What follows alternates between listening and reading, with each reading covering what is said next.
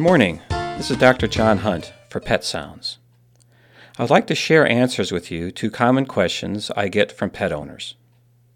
Uh, today's uh, question is What's new about rabies? Every year, my professional journal reviews the status of rabies cases in the United States. It's not riveting literature, but interesting in that our society keeps tabs on one of the oldest recorded diseases in recorded history.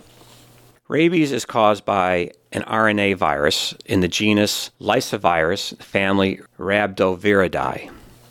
There are 14 species of this rabies virus, but only one of these species is in the Western Hemisphere. Within this Western Hemisphere species, there are several distinct lineage variants. One variant is in the terrestrial mammals, the other one amongst bat species. The canine variant was eliminated in the United States in the 1970s due to an intense enforced vaccination of our pets. All mammals are susceptible to rabies, with infection occurring via bite wounds from an infected animal or contamination of fresh wounds or mucous membranes with infectious material such as saliva or nerve tissue. Presently, rabies is primarily a wildlife disease, with bats, foxes, raccoons, and skunks as reservoir species. That means the virus remains active within those species. A spillover may occur when rabies is found in other species such as domestic animals or people, but this is rare.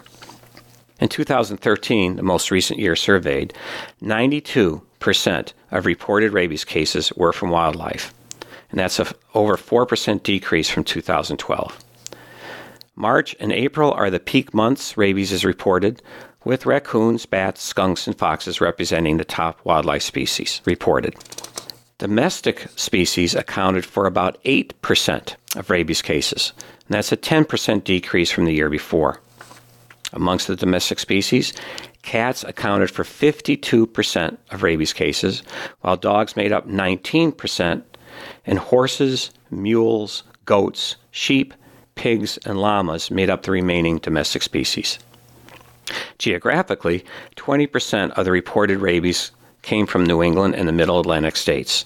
The southern states had the highest number recorded.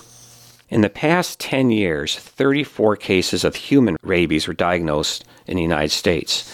10 of those 34 were infected outside the United States. 24 got infected in the U.S. A bite or contact with a bat accounted for 13 of the 24. Two fox and one mongoose made up the other wildlife exposure. However, the most alarming statistic I came across was that five of the 24 domestic rabies cases infections were due to organ transplants. That's right, people who had an organ or tissue transplant contracted rabies from the donor.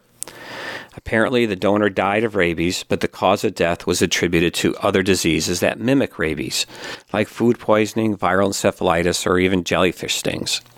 Although rabies and organ transplants is extremely rare, hospitals now take extra precautions to prevent recipients from contracting the virus from a donor.